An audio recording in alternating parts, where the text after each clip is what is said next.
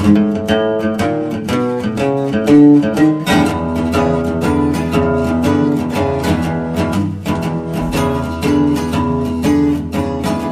to Sermon Underwear, a podcast where we talk about the stories, conversations, and situations that lead up to the sermons preached here at First Lutheran. This is Pastor Brian. This is Pastor Perry, and I'm going to start reading from our text this week that begins in chapter uh, 8 of Mark. Jesus went on with his disciples to the villages of Caesarea Philippi, and on the way he asked his disciples, Who do people say that I am?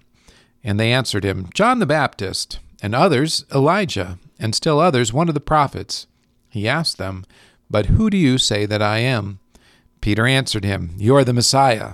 And he sternly ordered them not to tell anyone about him.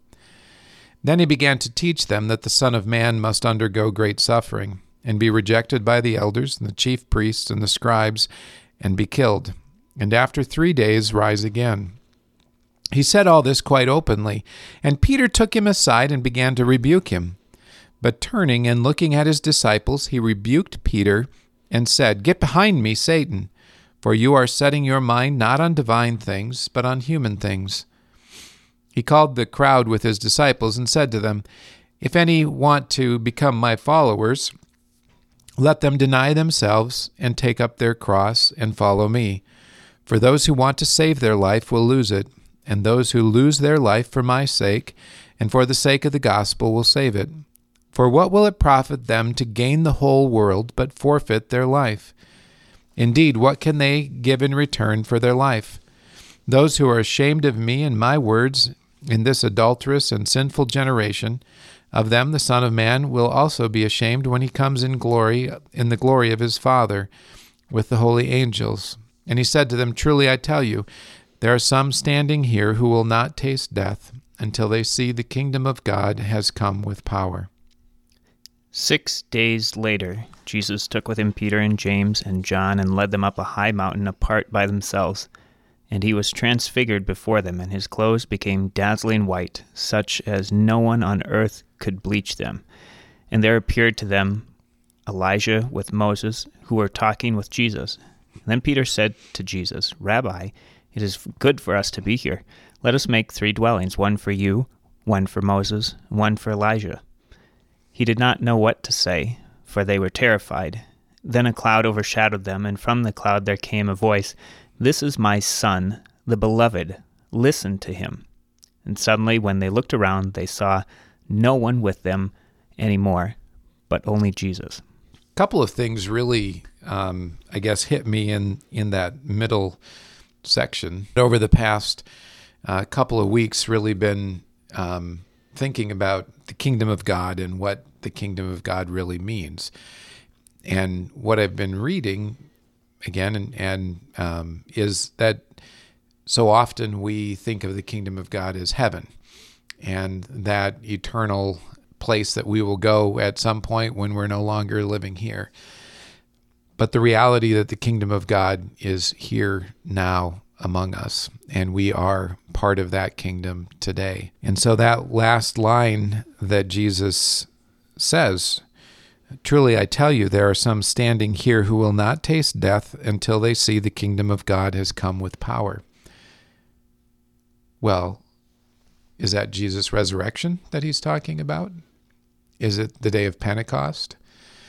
Is it the the formation of the church, the the gospel, the the apostles going out to proclaim the good news to the kingdom, to the people who are in the kingdom?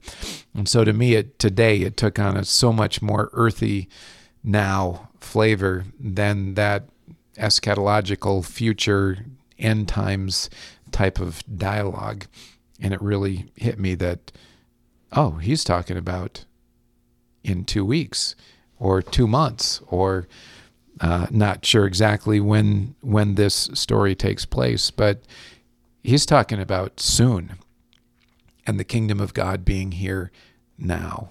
So how would you say that changes things for you? You know, you talk about that shift from thinking about heaven as purely a futuristic one one day somewhere down the road thing to moving it to a here and now thing, um, which I think is is a new way for some folks to think about it. What does that change for you uh, as as you think about God's kingdom here and now?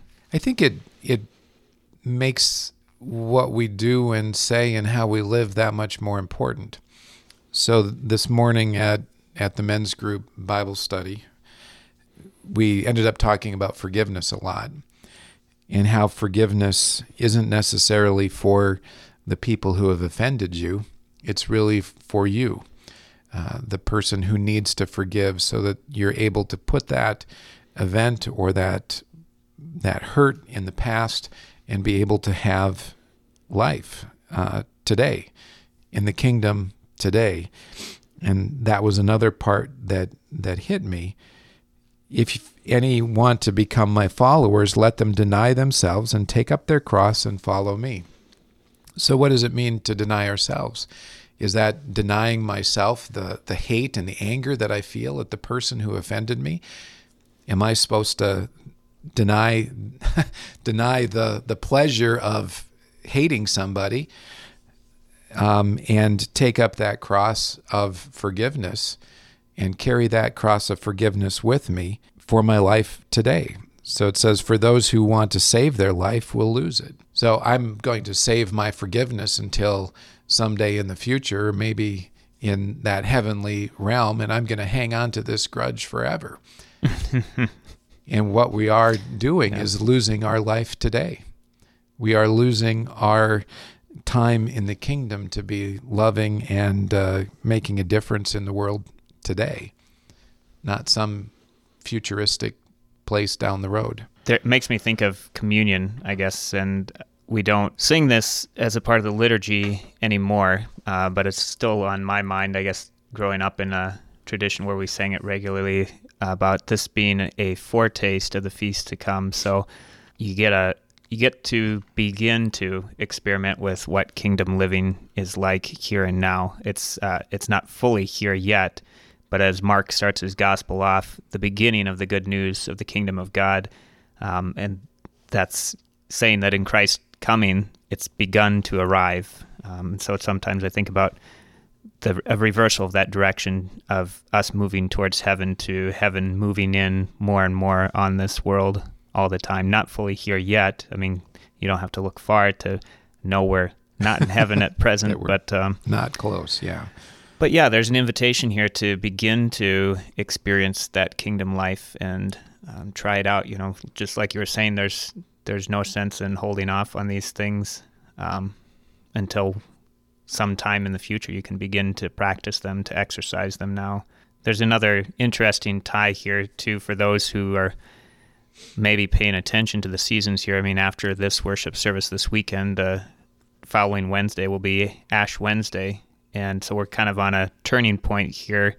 Of this is known as Transfiguration Sunday or this uh, Transfiguration weekend, where Jesus reveals Himself, and we're in this season right now that's called Epiphany that starts off with Jesus' baptism too. So there's a interesting connection in God speaking to Jesus and others hearing about who Jesus is. So you think an epiphany is a new understanding or a, something being revealed. And so we've kind of been in this season of revealing who Jesus is before we turn to this season of looking at Jesus traveling to Jerusalem and uh, concluding that season with his crucifixion. But we begin and end this season of revealing about who Jesus is with these words from God um, This is my son. This is my beloved. That's the same thing that we heard in the baptism, too. Mm-hmm. So you kind of have that nice uh, bookend to this season of God saying, Here's my son. Uh, keep watching him. Keep listening to him and looking to him. And what's always struck me, too, is how this transfiguration closes.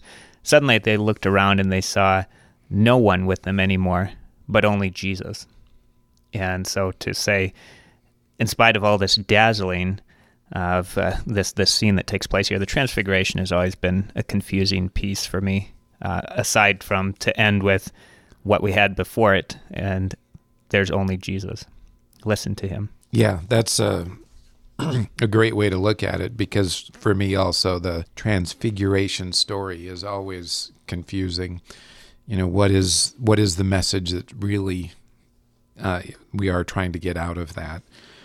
and and maybe it is that connection with the baptism and and saying here Jesus is at the beginning of his ministry. Uh, this is my son, my beloved. Got that at the beginning, and now it, like you said, is going to take this dramatic turn, and he's going to head towards the cross. Yeah, and it's not in this one, but in one of the transfiguration stories, Moses and Elijah are talking about Jesus' upcoming exodus or departure. Mm-hmm.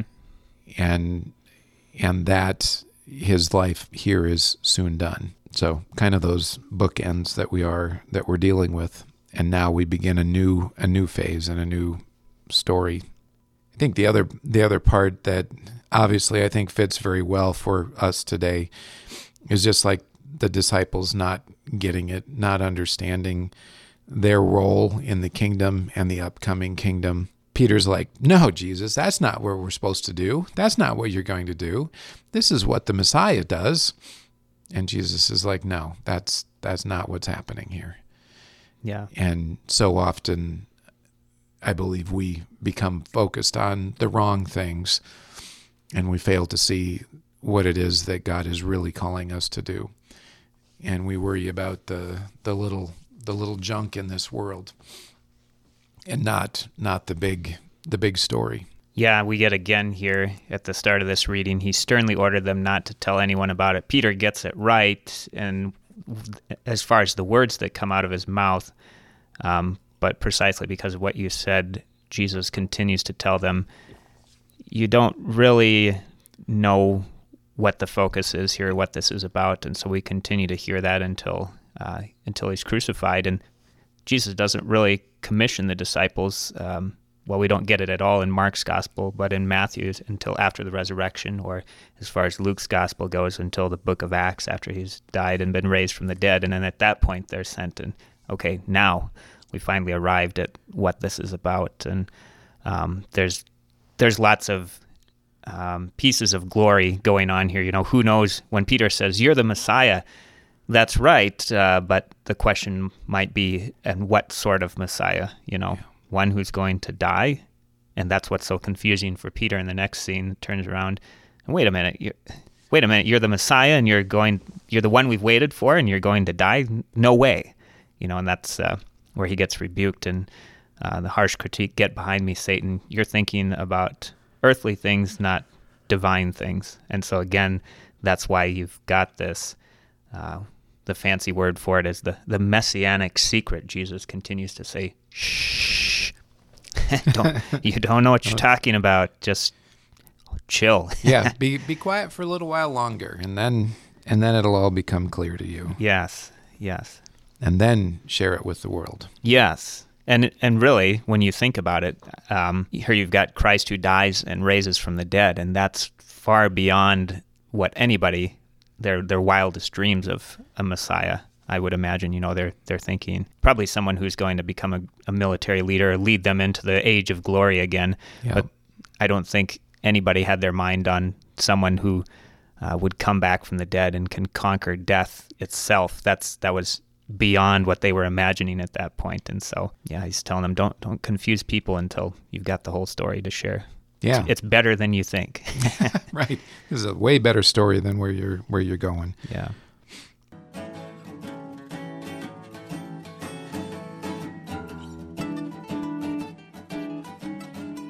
I put the same question to you listening to this too to think about what Pastor Perry raised with thinking about the kingdom as something here and now coming into heaven, coming into this life here and now. And obviously, again, we're not fully there, but how does that idea change the way that you think about heaven. If it's something here and now and something that you can participate in right now, how does that affect the way that you live or that uh, your faith comes through in your life?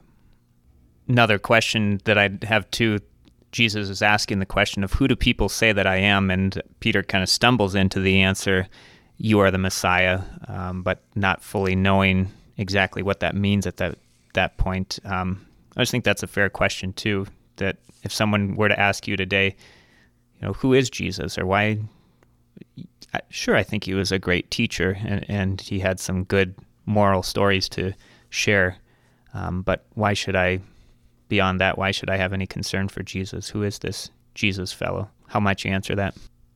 The question would be is when have you heard a story, but then you realized you only heard part of the story? You had your mind pretty much made up on what was happening. And then all of a sudden you hear another part of the story and you go, oh, wow, this wasn't what I was thinking it was. And that's what happens for the disciples here. So, have you ever heard part of a story, heard the rest of the story, and been very surprised?